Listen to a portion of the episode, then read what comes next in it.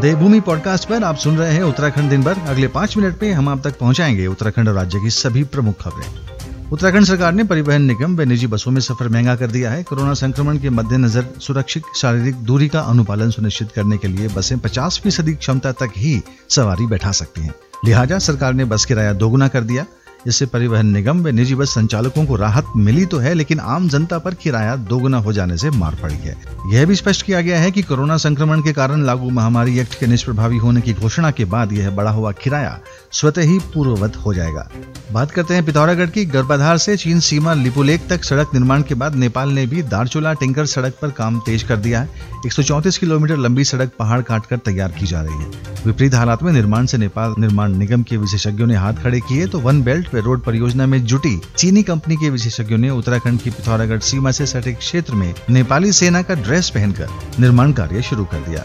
यहाँ उनकी संख्या अभी करीब 30 के आसपास बताई जा रही है। उन्हें सेना की एक टुकड़ी के साथ हेलीकॉप्टर से निर्माण स्थल पर पहुँचाया गया। बुधवार को सेना के हेलीकॉप्टर से ही निर्माण सामग्री भी मुहैया कराई गई। टिहरी में एक डॉक्टर के कोरोना पॉजिटिव आने से हड़कंप मच गया है। डीएम के आदेश पर डीएम कार्यालय व सीएमओ कार्यालय सील कर दिया गया है, जिसमें केवल उनके स्टाफ को ही आने की अनुमति है। सीएमओ कार्यालय के समस्त स्टाफ की सैंपलिंग के आदेश दे दिए गए हैं।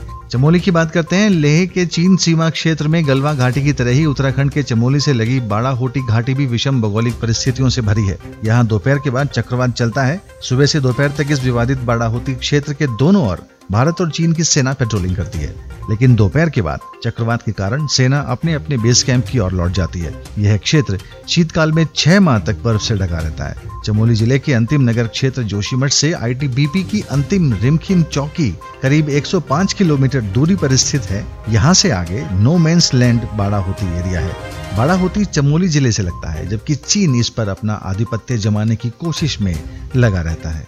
चमोली ज़िले के नंदप्रयाग वन विभाग रेंज के सोलना में जंगल में लगी आग की वजह से लाखों की वन संपत्ति और वन्य जीवों को आग से खासा नुकसान।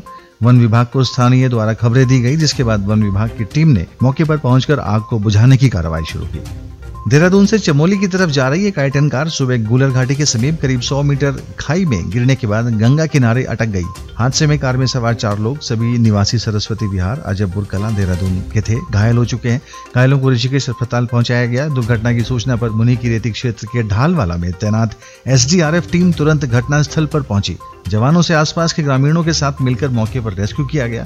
काफ़ी मशक्कत के बाद खाई से घायलों को बाहर निकाला गया। चलते हैं नैनीताल की तरफ़। नैनीताल में कालाडूँगी रोड पर मंगोली के पास थापला गाँव में शुक्रवार को सुबह बेहद दर्दनाक हादसे में प्रधान के दूध मुहे बच्चे की मौत हो गई। हादसा उस समय हुआ जब चालक वाहन को बैक कर रहा था, लेकिन बच्चा नज़र न आने की वजह से गाड़ी के नीचे कुचलकर बच्चे की मौत हो गई। सूचना पर पहुँची पुलिस ने शव को कब्जे में लेकर पोस्टमार्टम के लिए भेज दिया थापला निवासी माया नेगी, पत्नी दीपक नेगी प्रधान है। दीपक के ही परिवार में ईश्वर नेगी की मैक्स गाड़ी है, जो घर के पास ही पार्क होती है। सुबह रोज की तरह दो साल का देवू गाड़ी के आसपास खेल रहा था।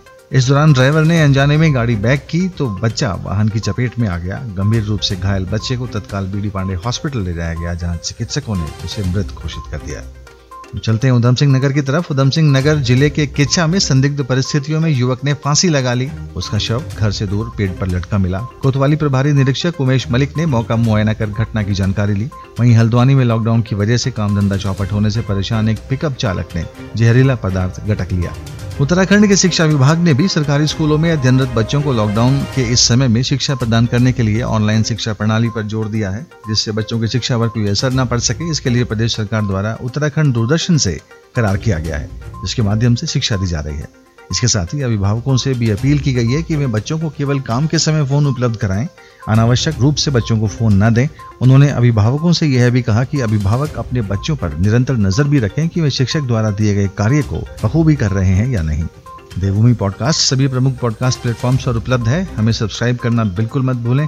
कमेंट के ज़रिए अथवा nine eight nine seven five four six five six four पर आप व्हाट्सएप के ज़रिए अपने क्षेत्र की हर छोटी बड़ी खबर लिखकर या रिकॉर्ड कर कर हमें भेज सकते हैं। हमारा पूरा प्रयास रहेगा आपके नाम के साथ उस खबर को देवभूमि पॉडकास्ट में शामिल करने का। अब आपसे विदा लेते हैं। कल फिर मिलेंगे। जय हिंद। देवभूमि पॉडकास्ट पर आप सुन रहे थे उत्तराखंड दिन भर